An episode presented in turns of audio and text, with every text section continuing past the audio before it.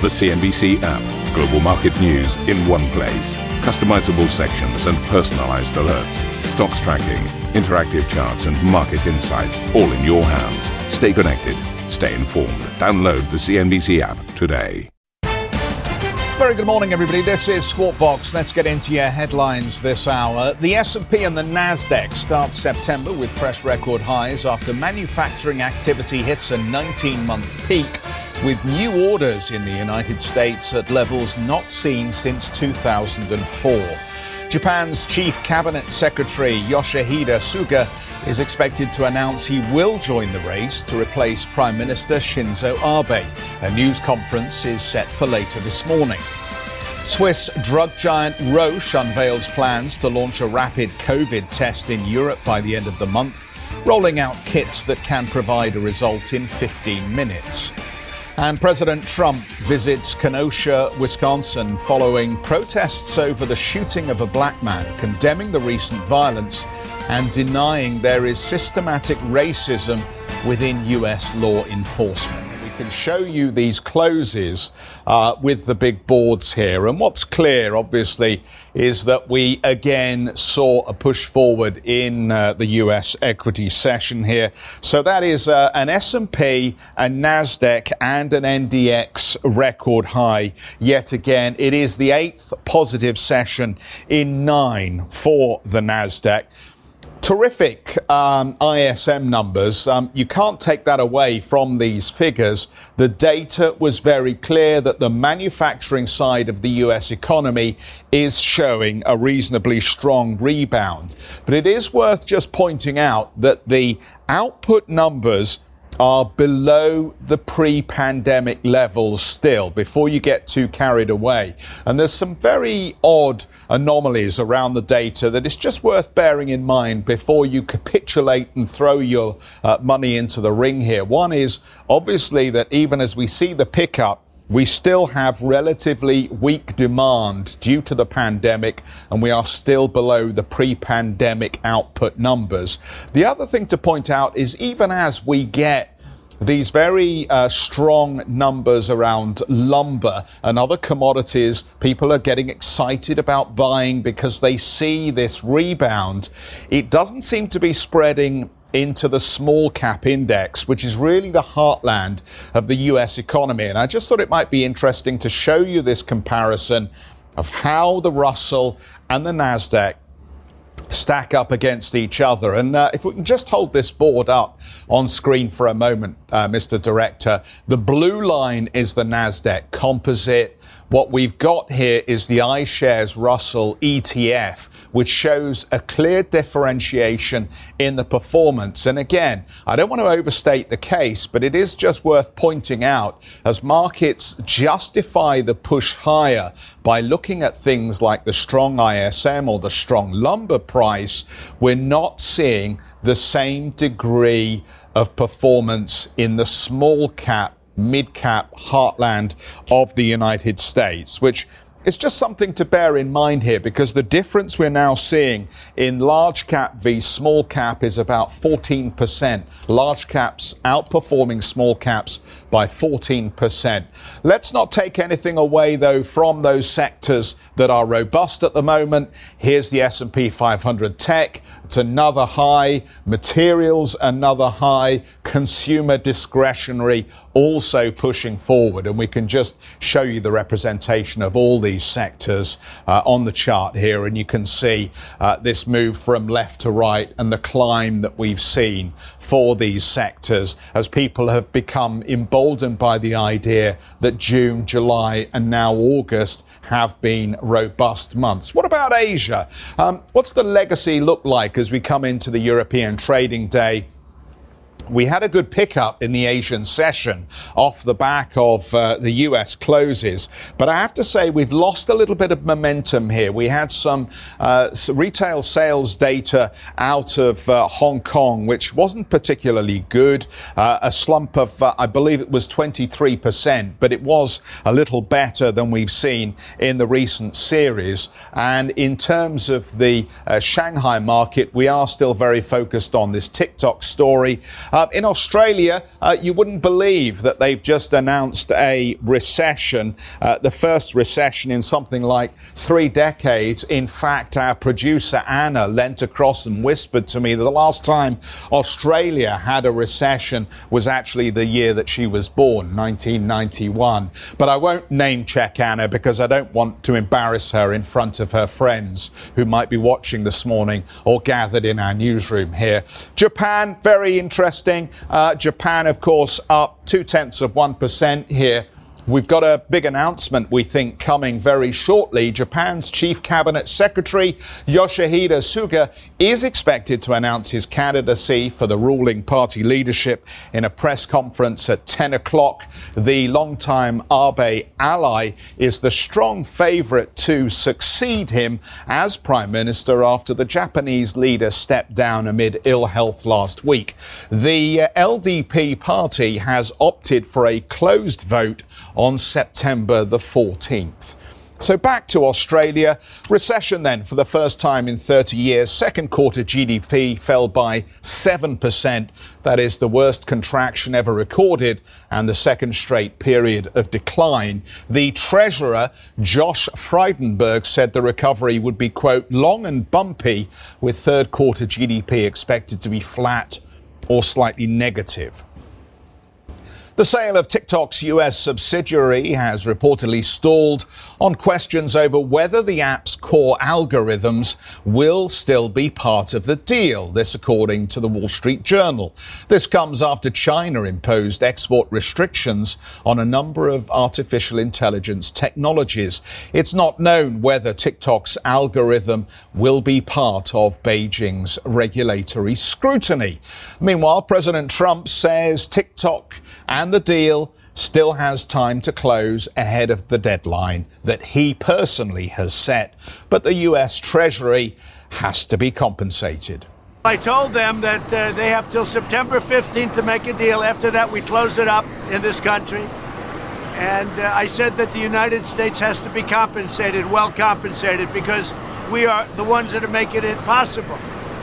And so we should be compensated. So the Treasury has to be well compensated. President Trump then saying that the government should get its slice on the M&A action. Richard Windsor joins us, founder of Radio Free Mobile. Richard, good to see you back with us. Morning, Let me just ask you about this wrinkle then in a potential sale.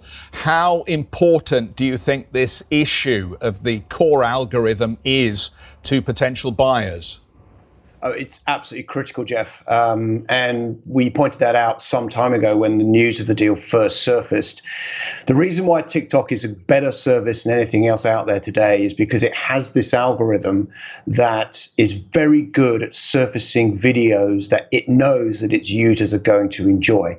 And if that is not included in part of the deal, then TikTok's competitiveness will diminish and it will leave the way open for Facebook or Snap to come up with a rival offering to, and steal those users.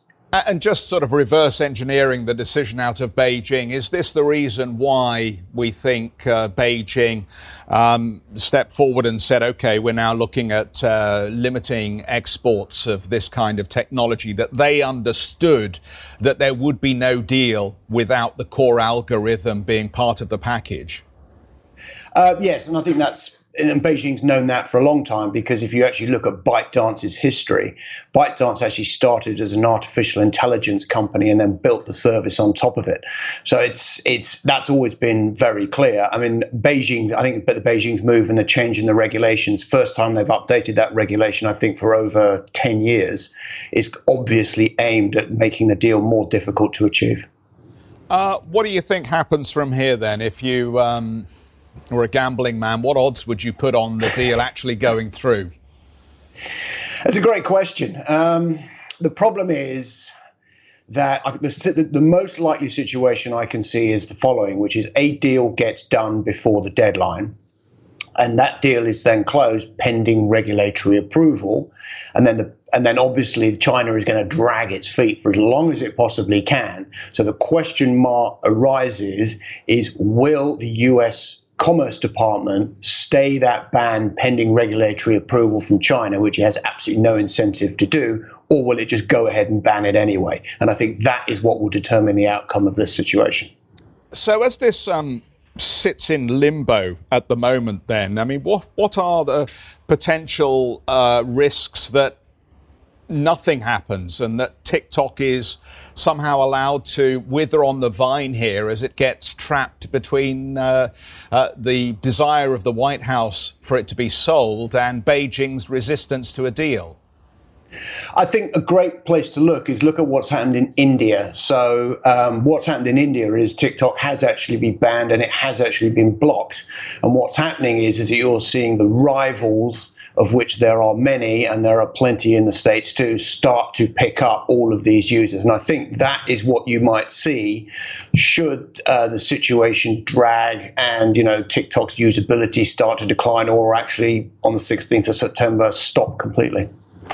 If we extend the experience of TikTok to other Chinese technology companies, um, are we now at risk of seeing a whole series of stories where ultimately uh, these technology companies are locked out of key markets like India and the United States and potentially the Eurozone if um, we eventually see Brussels change its tune on China?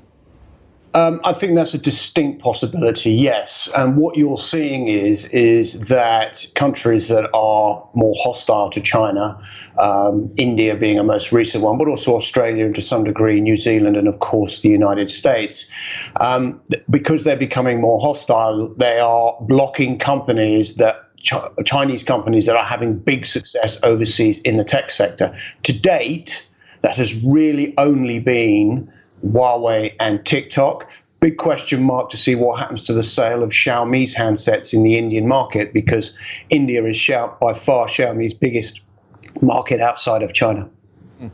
And just moving this on, I mean, obviously, the, the thing that really worries uh, tech investors, it seems to me, is every time the US starts to rattle the cage on chip technology. Um, very different beasts uh, when we're talking apps, V's, what you can do with chips. But just walk us through that story. What are the chances now that uh, there might be more punitive action on chip technology against the Chinese?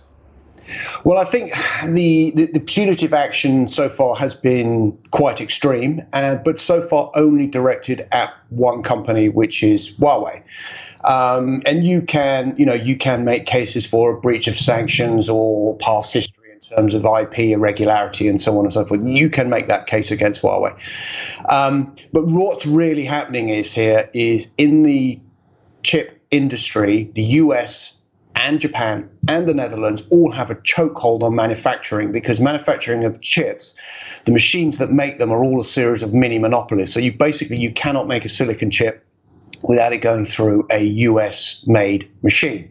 And that gives the US the power to, you know, put some real binds on China. Now, at this point in time, they've only really targeted Huawei, and they've really, I suspect, and we've written it many times, targeted Huawei because Huawei is seen as a proxy for the Chinese government as part of this much wider and larger trade dispute. Mm. Richard, there are always some winners um, as you get losers from this. Um, who are the potential beneficiaries from the actions that the White House is taking at this point?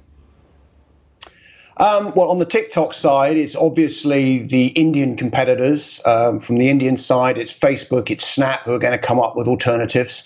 Um, and if you look more broadly afield, it could be um, certainly the likes of Samsung Semiconductor, SK Hynix, maybe Toshiba, who gain a little bit market share in China at the expense of some of their American competitors. Mm.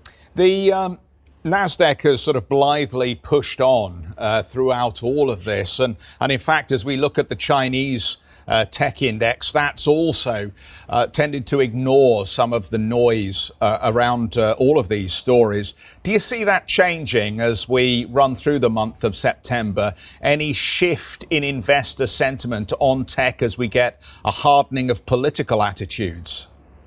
Uh, what what a fantastic question! And to be honest, if I knew a good answer to that, I wouldn't be sitting here.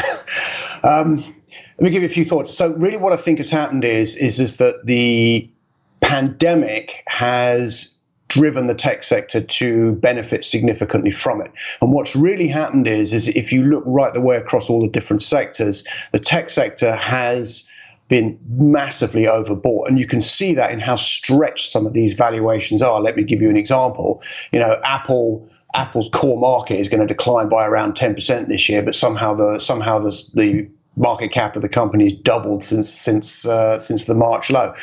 Um, and so, really, what's happening is is I think there's a there's a fear from investors. They don't know where else to put their money because the the uncertainty that has been generated by the pandemic. And I think until there is greater visibility on that, you're going to see this situation continue. The other issue, of course, is is that the uh, continuing degree of quantitative easing from the Fed brings inflation into the market and asset price inflation, which also drives the stock market.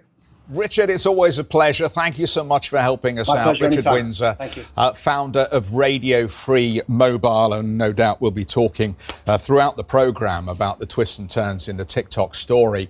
Talking of twists and turns in stories, espionage. Uh, Credit Suisse, uh, with some releases this morning surrounding an investigation by the uh, market watchdog, uh, FINMA, and the news the uh, uh, watchdog is now engaged in enforcement proceedings against Credit Suisse, potentially. They have opened an investigation. They are looking into the activities of Credit Suisse with regard to spying on its own employees.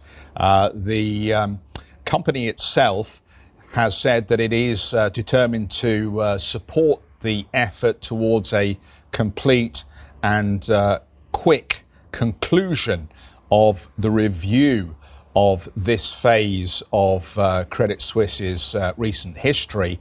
Uh, you'll recall, of course, um, I spent a, a, bit of time in uh, Zurich uh, tracking the um, coverage of uh, Credit Suisse's um, observation of its staff. So we will um, continue to, to watch this, but Credit Suisse basically saying they will cooperate at this stage and they're not willing at this point to issue any further comment until we see the result of the FINMA investigation. So just something to bear in mind as we continue to watch uh, uh, Credit Suisse um, emerge from the uh, the recent period under Tidjane Thiam.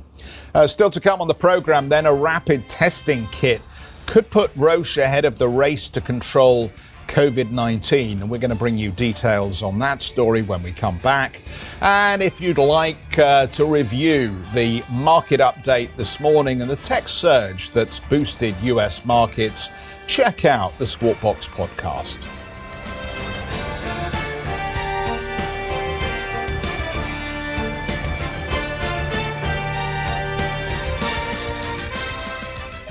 Listen to CNBC's Beyond the Valley, the podcast that explores the biggest tech news from across the globe. Join me, Arjun Kharpal. And me, Tom Chitty, every week as we bring you insights into the top stories, unpack the latest trends, and find out where the industry is headed. Now available on Spotify, Apple Music, and Google Podcasts.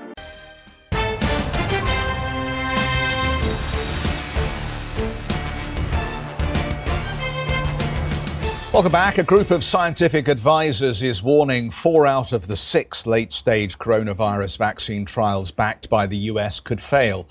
Drug makers have accelerated the development of vaccine candidates by investing in multiple research stages all at once, even before receiving regulatory approval. However, the National Academies of Sciences, Engineering and Medicines uh, say vaccines for infectious diseases typically only have a one in three success rate.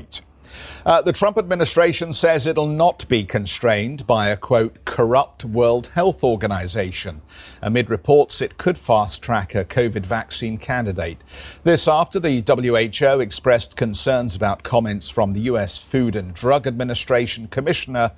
Uh, to the Financial Times. Uh, Stephen Hahn told the newspaper the US could authorize a vaccine before completing late stage trials if the benefits outweigh the risks, a move the WHO warns could pose major risks.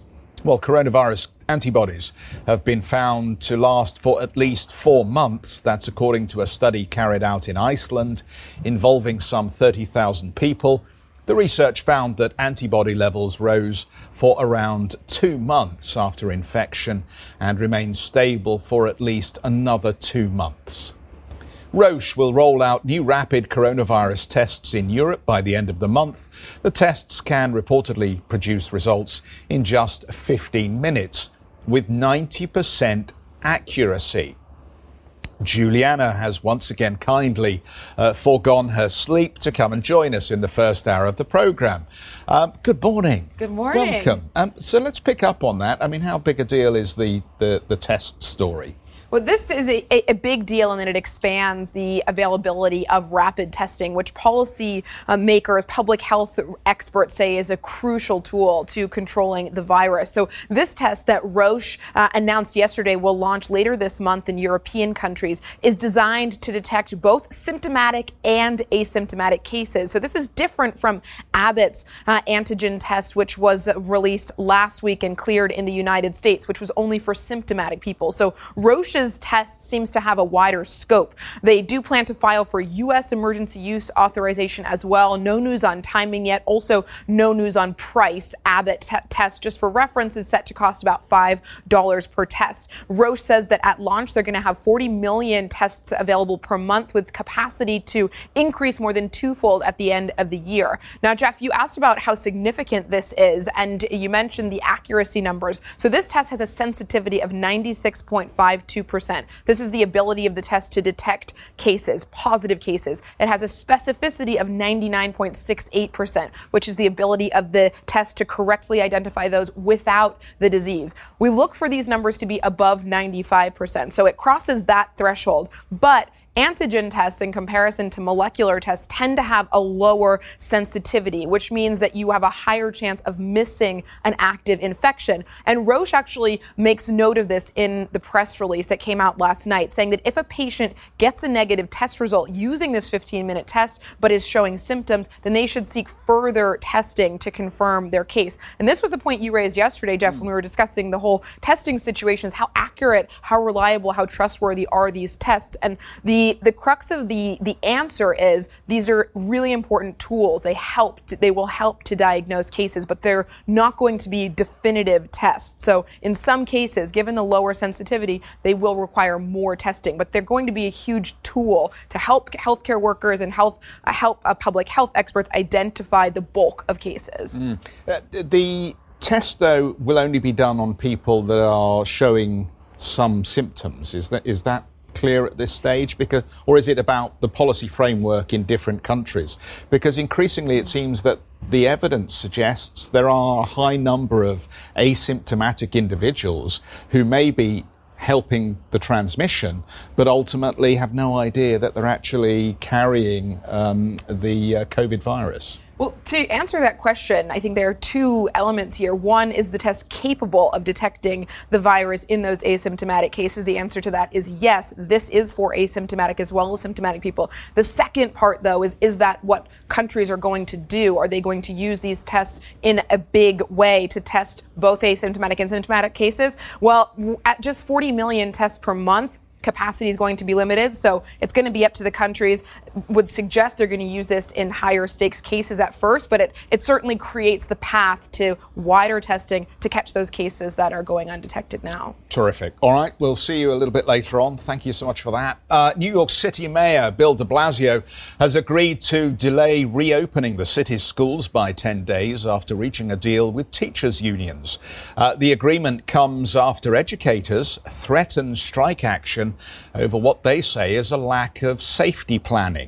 When schools do reopen on the 21st, New York City will be the only major urban school district in America to hold in person classes this autumn under a hybrid model combining them with online teaching.